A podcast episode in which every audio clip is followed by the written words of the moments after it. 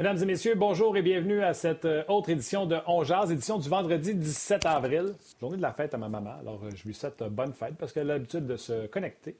Et euh, c'est la première partie de M. Legault, je vous le rappelle, de midi à midi 30. Après ça, vous pourrez prendre une petite bouchée et regarder votre messe quotidienne avec le premier ministre Legault. J'espère que vous prenez soin de vous, j'espère que vous prenez soin des vôtres. Et si vous avez des grands-parents qui ont besoin d'aide afin qu'ils puissent rester chez eux, j'espère également que vous leur donnez euh, du temps de euh, qualité. Euh, j'en parlais tantôt. Aujourd'hui, on est en première partie de M. Legault, mais quelle première partie? Hier, j'ai reçu un courriel de Marc Denis qui disait c'était quoi son sujet. Et c'est un sujet, pour une raison que j'ignore, que j'aime. Je suis ce genre de bébête-là qui a déjà fait des recherches sur les jeunes gardiens de but, que ce soit pour mon hockey ou par intérêt personnel, les gardiens de but, j'aime ça. Et quand j'ai reçu le sujet de, de Marc Denis, je suis allé voir si j'étais encore à jour. Ça va être super le fun de parler de ça avec Marc. Je vous invite à communiquer avec nous via le rds.ca sur notre page On D'ailleurs, le texte de Marc Denis y est. Euh, également sur notre Facebook RDS et le Facebook de On euh, également pour prendre les questions. Je pense que c'est Tim qui est avec nous aujourd'hui. Jeannet est à la mise en onde, donc on est prêt. Également, il sera question un peu plus tard de Marco Scandella qui a signé avec les Blues, l'ancien du Canadien, et de la retraite de euh, Markov. Marc Denis, salut. Salut Martin, comment vas-tu? Tu es beaucoup trop humble. C'est pas toi qui es la première partie de François Legault, c'est lui qui complète ton spectacle, Martin. C'est pas pareil, ça. Ouais, c'est ça. Ben, écoute, euh, t'es, menteur, mais t'es gentil. Mais je veux quand même dire merci aux gens qui sont là sur l'heure de lunch parce que les codes d'écoute sont superbes. Fait un gros merci de ne pas nous avoir oubliés. Venez triper avec euh, hockey avec euh, moi et Marc cet après-midi. Marc, là, je sais que tu as parlé quand même à du monde, mais les jeunes gardiens de but, on les voit arriver de loin, on fait plusieurs lectures, c'est des hauts, c'est des bas. Mais j'aime beaucoup ton top 3. Selon moi, il est indiscutable. Écoute, euh, il y a peut-être un an, là, on aurait vu euh, dans le top 3, Chesterkin y aurait probablement été parce qu'il s'y retrouve, mais on aurait peut-être vu un autre gardien de but euh, finlandais, Luokonen, dans l'organisation des Sabres, qui aurait été. Ça a été une situation, pas une situation, une saison difficile. Il s'est fait dépasser dans la hiérarchie des sabres. C'est peut-être le numéro 11 dans mon classement, mais il aurait peut-être été dans le top 3. Donc, c'est très volatile. Puis, lisez comme faut les articles. Je lis vos commentaires là, sur, euh, sur Twitter que vous m'envoyez ou sur la page jordes.ca. Je vous invite à le faire, c'est interactif. Là. Je les ai pas tous vus jouer, mais lisez comme faut, là, parce que ceux qui me parlent entre autres d'Ilya Samsonov avec les Capitals, oui, il serait probablement numéro un, mais j'ai pas voulu l'inclure lui puis Demko parce qu'ils ont joué toute l'année dans la Ligue nationale de hockey. Donc pour eux là, ils sont arrivés. Mais c'est sûr que ces deux gars-là, si on voit un brillant avenir, Samsonov, si vous avez lu mes autres classements, je dis que ça va être le numéro un à Washington. Je dis ça, moi, depuis un mois et demi. Je dis ça depuis que Backstrom a signé son contrat. Dans le fond, je le dis depuis le mois de novembre. Fait allez lire ça, mais c'est clair que j'ai eu besoin d'aide pour celui-là, Martin. Je suis comme toi, je suis un maniaque, je m'informe, mais j'ai consulté des gens parce que moi, je ne les vois pas tous, ces joueurs-là. Ce sont tous des gardiens qui n'étaient pas dans la Ligue nationale de hockey cette saison, je le redis encore en début de saison. Shesterkin, bon, il n'y a pas de débat là. Marc, il domine depuis des années dans KHL. Il est arrivé dans la Ligue américaine, domination. Il arrive dans la Ligue nationale de hockey, il réplique ça. Et le seul changement qu'il aurait pas avoir, c'est peut-être que Sorokin, il a 3-4 ans, aurait été devant lui. Mais là, il disait à tout le monde à qui voulait l'entendre qu'il ne viendrait jamais en Amérique du Nord. Et là, pour une raison junior, on a appris il n'y a pas si longtemps qu'il serait prêt à s'en venir. Donc, oups, il est remonté au classement et avec raison. Ces deux bébites-là sont tout simplement, étaient tout simplement hallucinantes dans la KHL. Oui, dans la KHL. Puis ils jouaient pour les puissances aussi dans la KHL. C'est peut-être pas étranger à leur succès, mais les statistiques, là, écoute, c'est 947, je pense, une, saison pour, pour Chesterkin, puis pas loin de ça pour Samson, euh, pas pour Samsonov, mais pour Sorokin. Écoute, les raisons qu'on ne connaît pas, c'est sûr que Sorokin, de son classement, est tiré vers le haut par le fait que Chesterkin, qui a un, parcours semblable, arrive puis a un impact tout de suite. Et l'autre chose que je vais te dire, Igor et Ilya, c'est deux amis. Ce sont deux chums. Euh, il va y avoir une rivalité dans le marché de New York entre deux gardiens russes qui s'amènent, hein. qui sont peut-être à maturité aussi dans leur développement. Euh, ce sont deux amis. Fait que c'est peut-être pas étranger au fait que Igor Chesterkin ait connu du succès. Il a peut-être parlé à son ami et il a dit Hey, c'est le fun à New York, là, ça marche. Puis quand tu arrêtes les rondelles, là, je te le dis, tu peux avoir, une place. Euh, c'est peut-être pour ça qu'il s'en vient en Amérique du Nord. Honnêtement, je ne connais pas la véritable raison. Je sais que ce sont deux bons amis, mais il y a Sorokin qui s'amène dans l'organisation des Islanders. Puis ça a fait pas mal de bruit là, euh, ce printemps, ou du moins depuis que la saison de la, KHL est arrêtée. Oui, parce que s'il est un game changer comme Shusterkin l'a été, attention aux Islanders et le système de euh, Barry Trotz. Ton numéro 3, pour moi, il ne fait pas de doute non plus. Capo Kakonen, j'ai parlé avec Bill Guérin cette année, j'ai parlé avec des gens du Wild. Tout le monde est d'accord pour dire qu'il est NHL ready, comme on dit en anglais. Je suis pas mal sûr qu'Alex Tanguay aurait la même, la même opinion aussi. Euh, écoute, pour moi, c'est le meilleur. Oui, c'est ça. Je pense que c'est le meilleur gardien de but de la Ligue américaine de hockey. Euh, il a profité du fait que Dubnik et Starlock étaient là, deux vétérans. Il n'a pas eu à se faire promener, faire la navette. Il a eu le filet, il a joué, il a très bien joué, il a bien performé, il a le gabarit. Je pense que du côté du Wild, il faut se tourner tantôt vers l'avenir. Euh, c'est une organisation. À chaque fois qu'on fait des matchs contre le Wild, je me dis, il doit être en reconstruction, puis ils ont tout le temps une tonne de joueurs dans la trentaine. Et si tu veux te tourner vers l'avenir, pour moi, il n'y a pas de meilleure façon que de le faire euh, en donnant le filet à Capo Kakonen, parce qu'il l'a mérité aussi, il ne l'a pas volé. Euh, là, commençons. Comme je te disais, ton top 3 est indéniable. Mon top 5, moi, j'ai tout de suite mis euh, Spencer Knight 4 parce qu'il y a tellement un gros hype autour de lui. Et j'ai mis Kevin Primo 5 également. Parce que je veux que tu me parles de ton numéro 4 chez les Bruins de Boston. Dan Vladar, je me dis, il a tellement été blessé, ça a tellement été difficile pour lui. Puis là, cette année, il arrive avec une bonne saison dans la Ligue américaine. J'ai dit, Marc a dû parler à quelqu'un. Et surtout, moi, hier, quand je dis que j'étais une bébête spéciale, j'ai passé au moins une heure et demie à scouter Jeremy Swimmen en me disant il me semble qu'il est en avant de Vladar à Boston. Fait on jase certainement des deux seuls à Montréal qui jasent des gardiens de but des filiales des Bruins. Écoute, c'est sûr qu'un classement, il faut que les gens comprennent aussi, c'est souvent ta position est le produit de ton environnement. Puis moi, je pense que l'actualité du côté des Bruins, avec tout Rask qui parle de retraite, avec Yaroslav Alak qui est agent libre sans restriction, avec les deux qui sont dans la trentaine, c'est sûr que ça fait jaser. Puis là, euh, tu es aussi bon que ton dernier match. Vladar a connu toute une saison pour les Bruins de Providence, puis il est un petit peu plus vieux. Fait que j'ai comme l'impression que ça, vient de là. Mais honnêtement, Vladar, même quand j'ai commencé ma recherche, puis ça, je te le dis souvent, il y en a tout un qui sort de nulle part. Quand j'ai commencé ma recherche, je n'étais pas sûr qu'elle allait percer le top 10. Je le connaissais. On en a parlé il y a deux semaines, ou en tout cas vers la fin de la saison, mais écoute, je pensais pas le voir là. C'est clair là, tu peux mettre Spencer Knight, tu peux mettre Jake Oettinger, aussi là, euh, du côté de Dallas. Tu sais, il y, a un paquet de gardiens de but qui pourraient être là. Mais euh, Vladar, pourquoi? Parce que je pense que c'est un produit de son environnement. Puis s'il devait arriver quelque chose, il est près de la Ligue nationale de hockey. C'est lui le prochain. Euh, c'est sûr qu'on prépare l'avenir du côté des Bruins de Boston. Puis pour moi, ça passe par lui. ses statistiques cette année dans la Ligue américaine de hockey. pour moi, là, c'est Kakonen qui était le meilleur, mais Vladar n'était pas loin. Oui, puis il ne pas longtemps, il se partageait la tâche avec un, vétéran de Ligue américaine de hockey l'an passé pour hâte de prendre la pôle. C'est pour ça j'ai dit, oh, j'ai hâte de parler à la marque de, Vladar. C'est euh, pour ça que je te dis ça. C'est produit, de ton environnement, là, je te le dis, ça, ça quand même. Parce que l'histoire d'être un, jeune espoir là, dans la Ligue nationale, c'est aussi, puis je l'ai dit au début de mon article, c'est aussi de saisir l'opportunité, saisir la chance quand elle se présente c'est clair là, que les gars qui sont là, il y a une opportunité. Les quatre premiers, je te le dis, jusqu'à Vladar, c'est peut-être les quatre qui vont avoir une opportunité, peut-être dès, la, je dis dès cette saison, c'est même pas on est rendu dès la saison 2020-2021. Ces quatre-là là, pourraient avoir un impact plus ou moins grand, mais pourraient jouer dans la Ligue nationale les quatre premiers gardiens. C'est un peu comme ça que j'ai été, parce que d'après moi, là, puis je vais le regarder en même temps que je te parle, D'après moi, les quatre qui sont là, puis rajoute Aiden Hill, c'est les cinq gardiens de mon top 10 qui risquent de jouer l'année prochaine dans la Ligue nationale tout de suite. OK. Ben, OK. moi, je vais continuer sur ton classement. Bon, Spencer Knight, on en a parlé. On sait qu'il y a un gros hype autour de lui, sorti en première ronde. Sept mis Di Pietro. Bon, tout de suite, je me suis mis une note. Moi, j'aime mieux Demko que Di Pietro. Tu as répondu à ma question pourquoi euh, Demko n'était pas là, euh, parce qu'il a passé toute la saison comme numéro 2. Euh, si si ce n'était pas le cas, est-ce que tu aimes mieux Di Pietro ou Demko? Écoute, c'est une course qui est assez serrée. Je pense que Demko a peut-être la maturité que Di Pietro n'a pas au niveau professionnel encore. On a vu Di Pietro avec une saison assez typique d'un gars de première année chez les pros. Euh, je pense qu'on peut en dire autant de Caden Primo. On peut en dire autant de Jake Ettinger aussi. On peut euh, dire autant de Michael Di Pietro. Tu sais, c'est pas évident ta première saison. Moi, là, j'ai toujours dit, ma première saison en américaine, j'ai toujours dit, j'ai toujours rêvé de jouer Midget 3, j'ai toujours rêvé de jouer junior, puis j'ai toujours rêvé de jouer dans la Ligue nationale de hockey. J'ai jamais rêvé, mais pas une minute, de jouer un match pour les Bears de Hershey. Fait que, tu sais, c'est pas juste une question de motivation. C'est pas juste une question de motivation, Martin. C'est un passage obligé, puis moi, je te dirais qu'il est nécessaire puis qui est productif pour te faire face à l'adversité, pour comprendre que tu n'es pas rendu encore. Mais en même temps, tu sais, c'est marqué de haut et de bas. Euh, la raison pourquoi Spencer Knight, je l'ai mis 6, il reste 6 ans à Bobrovski. On n'est pas pressé. Il va jouer encore à, à, BU. Euh, à, BC, excusez-moi, euh, je vais me faire lancer des tomates dans le coin de Boston. C'est très important de ne pas, mêler ces deux universités-là. Puis Spencer Knight est arrivé, lui, du programme de développement, tout de suite le filet. Il y a eu un impact, mais écoute, c'est le gardien de but d'avenir.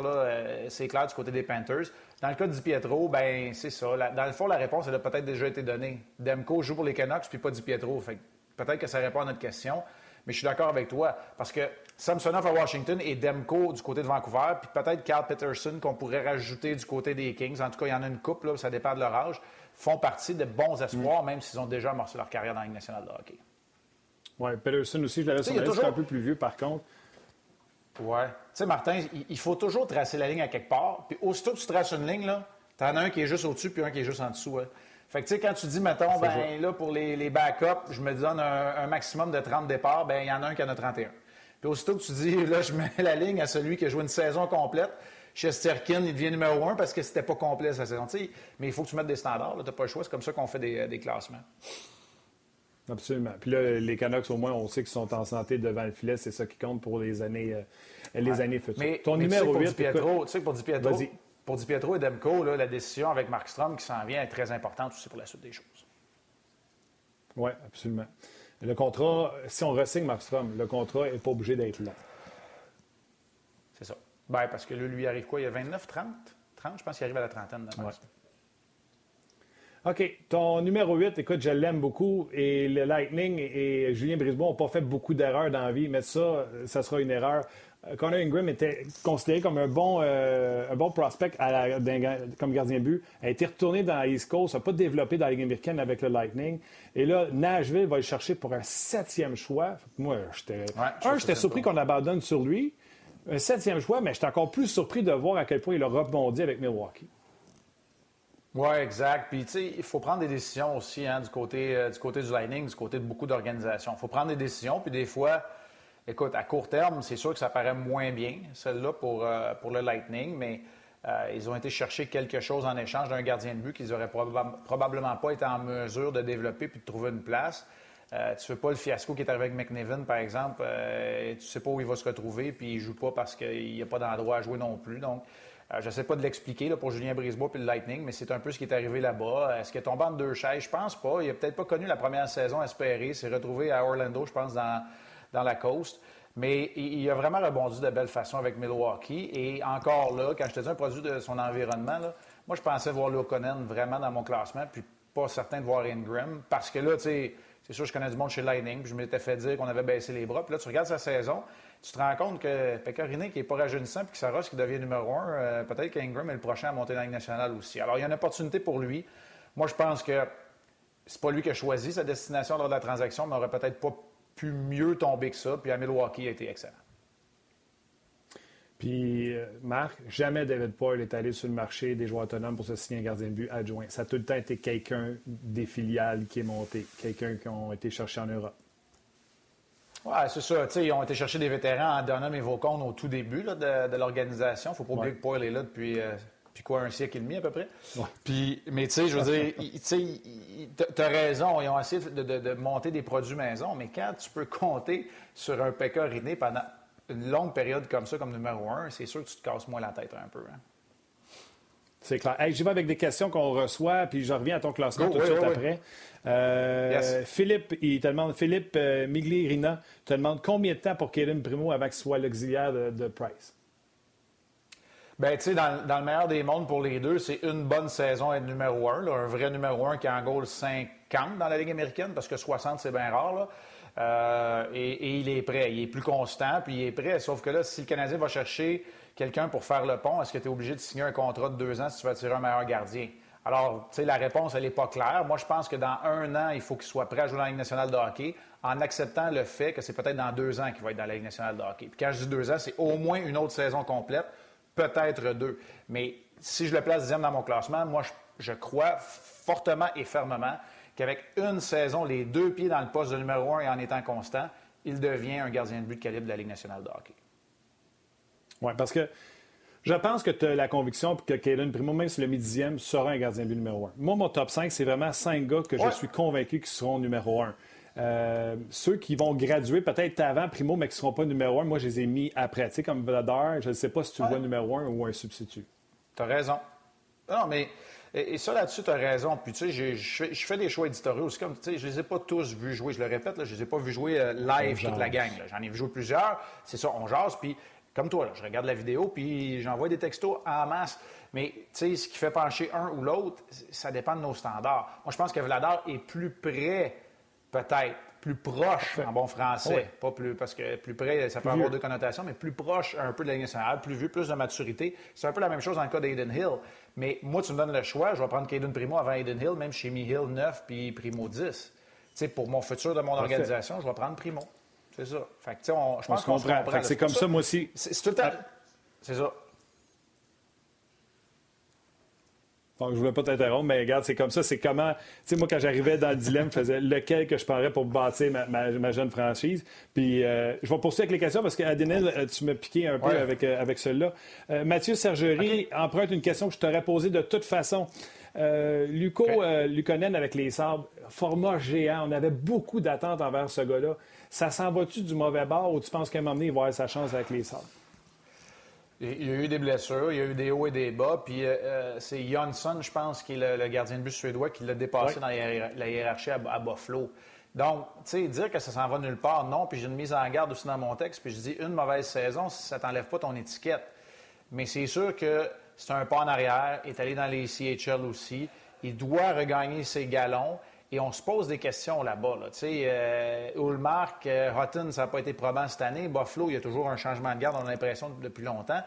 Tu sais, il faut un moment donné que tu arrives à la bonne place et au bon moment. Puis là, Luokonen est peut-être en train de perdre cette chance-là de ramasser la balle au bon avec une bonne saison chez les pros puis de rentrer dans la Ligue nationale de hockey. Fait écoute, je ne suis pas convaincu ni d'un côté ni de l'autre. Euh, quand j'ai parlé à mon bon ami Martin Biron, euh, qui est là dans l'organisation, il était pas mal d'avis qu'Janssen l'avait dépassé dans les hiérarchies, mais n'était pas prêt non plus à baisser les bras dans, dans son cas. Fait que, je leur ai dit, là, tu sais, je viens de te nommer Martin Biron, je peux te nommer euh, des gars que, il y en a certains qui n'aiment pas ça, qui ne veulent pas que je nomme, que je les consulte, mais, je parle à du monde, puis je reçois des textos, puis ça, forge mon opinion aussi, ou ça dirige mes recherches, c'est clair. Mais dans le cas de Wokonen, là, c'est pas que je l'ai oublié. Puis, je te le dis, quand j'ai commencé mon, mon classement, ouais, c'est ça, il est en avant de Hill, il est en avant de Vladar, puis peut-être même en avant d'Ingram, je te le dis, avant que je commence mon classement sans le savoir, là. OK. Ben, notre c'est un peu plus piqué. Puis, tu sais, euh, c'est difficile des fois. En tout cas, pour moi, je vais parler pour moi. Je ne sais pas si toi, tu es plus habile que moi là-dedans. Des fois, je ne sais plus si le gars a été drafté en 2017, 16, 15, 18. lui, il nous demande, euh, Benoît Touchette, il dit Marc, d'après toi, depuis le repêchage 2017, quel gardien est le plus proche de euh, rentrer dans la Ligue nationale de hockey ou d'être partant? Puis, tu sais, faut 2017, Marc, là, pour te donner un indice, si ça peut t'aider, c'est à partir de Di Pietro. C'est Ettinger le premier? Di Pietro est plus jeune. OK, je pense. Ah, OK. écoute, je ne sais pas. Tu as souvent des signatures de, de contrats. Je ne suis pas capable de répondre à cette question-là. Je ne veux, pas, veux pas commencer à dire n'importe quoi. Je suis désolé. Là, je peux faire la recherche puis vous revenez, mais écoute, euh, je, les, ce que je, viens de dire, je les connais. Ouais, je les connais pas assez. Puis, tu sais, Spencer Knight, dans une autre organisation, il peut-être. il fait peut-être le saut chez les pros, puis il a un impact, puis c'est lui qui est le plus proche aussi, puis il vient juste d'être repêché. Peut-être qu'une équipe qui va repêcher Askarov, euh, septième, qui va le vouloir dans son organisation. Tu sais, il y a tellement de façons de répondre à cette question-là, mais je connais pas assez les années de repêchage en tant que tel. Euh, désolé. Non, puis tu avais raison dans ton repêchage, celui que tu as mis le plus haut dans ton classement, c'est euh, Jake Ottinger des, euh, des Stars. les Stars de Dallas, oui. Puis lui, il a, a, eu une saison comme ça aussi. On en a peut-être moins parlé. Là. Ça a été le même. Hein. On lui a donné une pause, deux semaines, il n'a pas joué. Travaille avec l'entraîneur des gardiens, retrouve tes repères, revient. Puis là, il a, il a pris la balle au bon. Lui, c'est un c'est un prospect de très haut niveau du côté des Stars de Dallas parce que je pense qu'on aimerait à Dallas pas avoir à signer un gars. Peut-être à signer Udobin là, mais l'après Bishop et Udobin, il s'appelle Ottinger, je pense, là-bas. Oui. OK, on est rendu à ton choix, ton choix numéro 9, Adam Hill. Moi, Marc, il y a les lectures, il y a ce que je vois, puis il y a mon gut feeling avec les goalers. Je vais te donner un exemple. Là. Je me souviens d'un gars qui m'avait appelé pour Anders Lindback qui avait connu une bonne saison comme backup avec Nashville. Puis j'avais dit, à ce gars-là, a dit Non, non, non, ça sera jamais un numéro un, je te jure. C'est un goalie practice, je le file pas. Adam Hill, je le file pas. Je ne l'ai jamais aimé. On l'a vu à Montréal, en plus, je pense, euh, cette année, euh, quand Arizona est venu, ou l'année d'avant. Pourquoi tu l'aimes?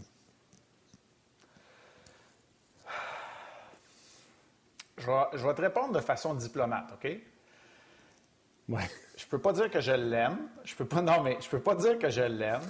Mais j'ai la conviction, j'ai la, mais j'ai la conviction qu'en Arizona, on le sait que le mariage Kemper-Ranta fonctionnera pas encore longtemps, puis qu'on le voit comme le prochain gardien de but partant. C'est correct, ça? ça, ça je peux pas te répondre de façon plus claire, nette et précise. Fait que c'est pas un gut feeling dans le cas d'Aiden Hill. J'ai reçu un texto, euh, c'est hier ou avant-hier, qui me l'a fait rajouter dans le classement, je vais être honnête. Euh, Ouh, j'aime ça. Puis, ouais, puis, tu sais, quand tu regardes la situation, puis je connais un peu Corey Schwab, qui est l'entraîneur des gardiens là-bas pour avoir travaillé avec lui dans l'organisation du Lightning. Euh, il l'aime, il a travaillé avec lui, il travaille avec lui depuis un certain temps, puis il se doute bien qu'avec l'état de santé de Ranta, le salaire que les deux commandent, le fait que les deux être numéro un, puis le fait qu'Arizona est pris tout près du, plafond salarial, ça se peut très bien que soit Ranta ou soit Camper, dès la prochaine saison, dès que la rondelle va retomber sur la glace, ne soit plus dans l'organisation. Donc, à partir de là, Aiden Hill, je te dirais pas que c'est par défaut, mais quand tu as la conviction qu'une organisation sait où elle s'en va, ultimement, c'est les organisations qui décident ça. Fait que tu essaies de bien paraître, puis tu te, mets un, tu mets un gars dans le classement tu te dis finalement, lui, il va être là tantôt dans Ligue nationale. OK.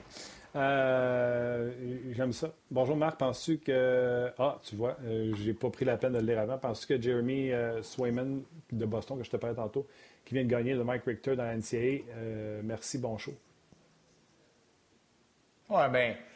Kaden Primo l'a gagné aussi. Spencer Knight va probablement le gagner. c'est les gars qui gagnent le Richter, c'est clair. C'est pas, euh, c'est pas gage de succès, mais ce sont des gars qui doivent être considérés, qui doivent être là aussi.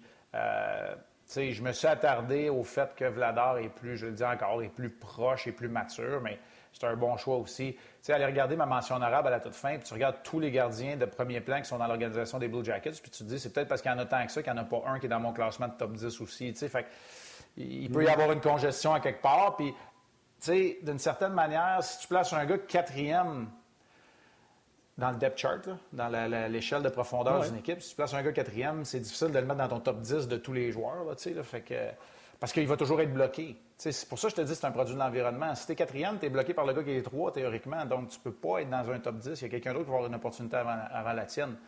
Euh, c'est un peu ça qui s'est probablement qui s'est passé là-dedans, dans cette, dans cette situation.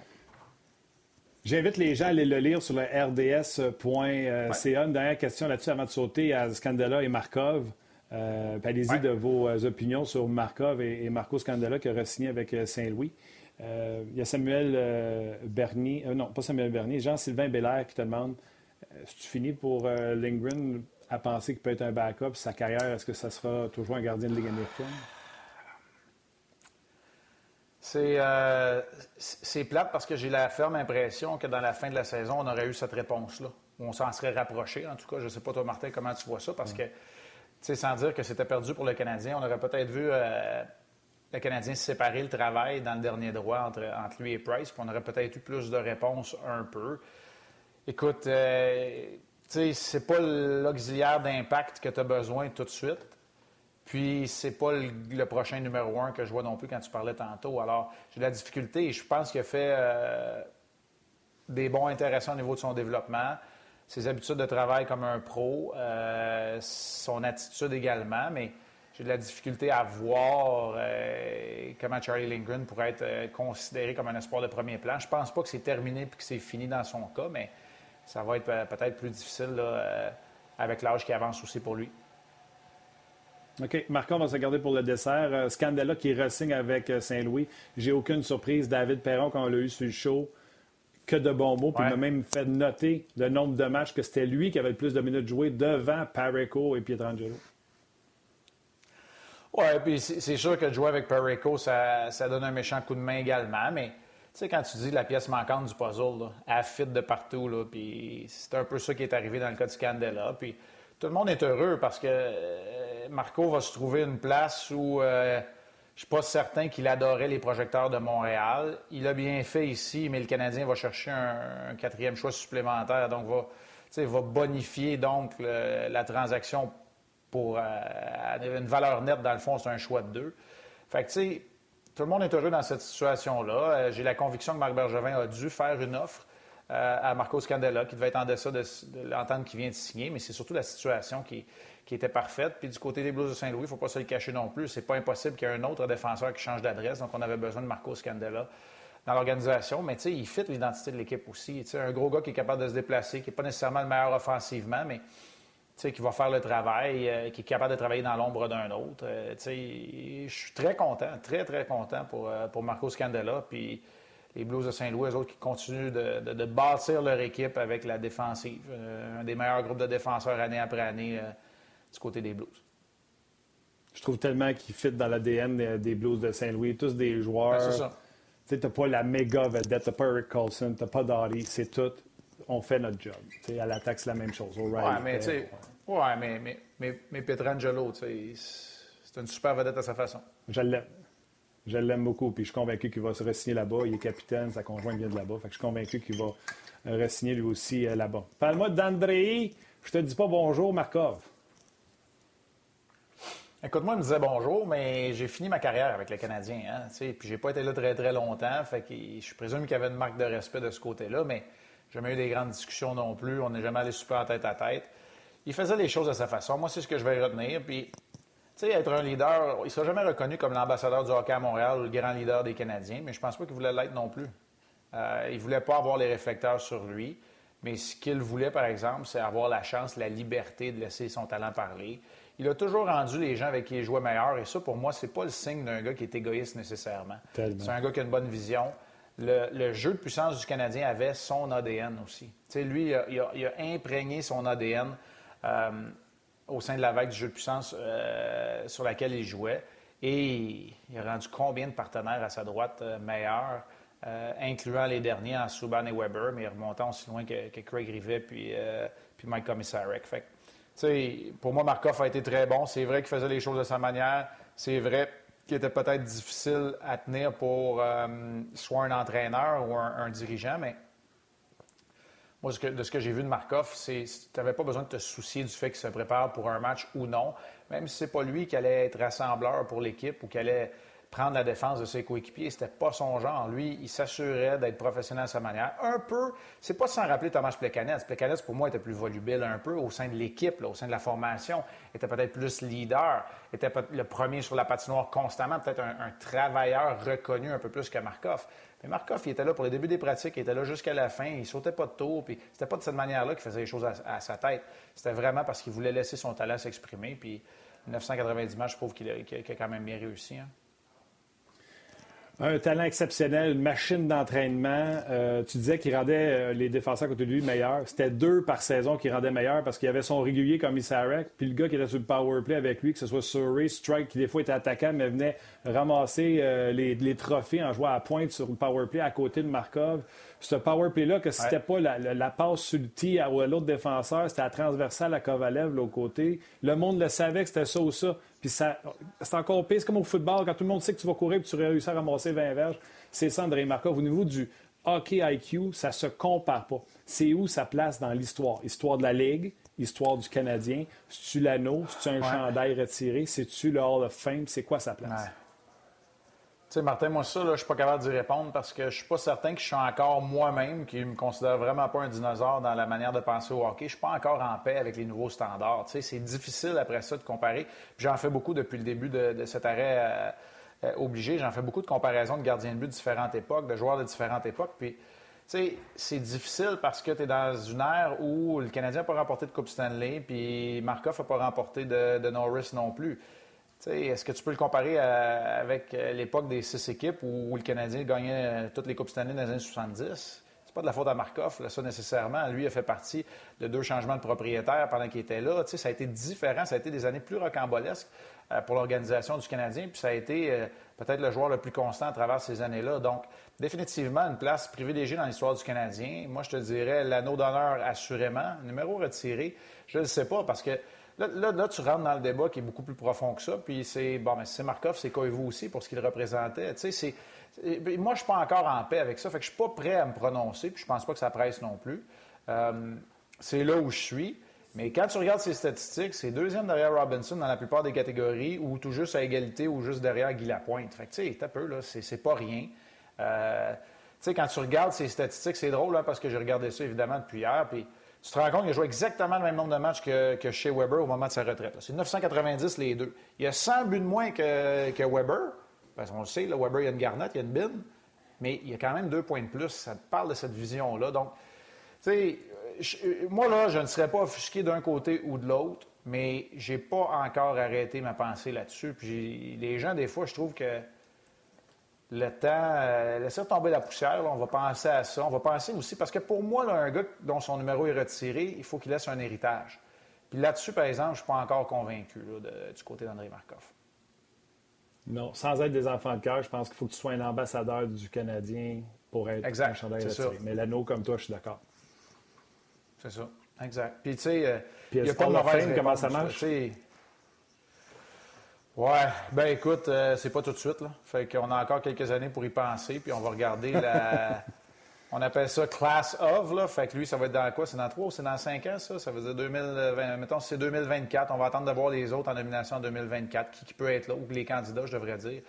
Mais, tu sais, comment ça marche? Euh, je te dis, je pas arrêté encore, puis on dirait, c'est correct, là, je sais qu'on est, on a soif d'informations, mais j'avais tout le temps dit, j'aime mieux avoir mon opinion réfléchie juste que d'être le premier. Je ne suis pas le genre à vouloir euh, rapporter quelque chose en premier pour avoir le scoop. Fait je sais pas, j'écrirai pas un texte là, tout de suite aujourd'hui pour dire qu'il faut que son numéro soit retiré ou pas.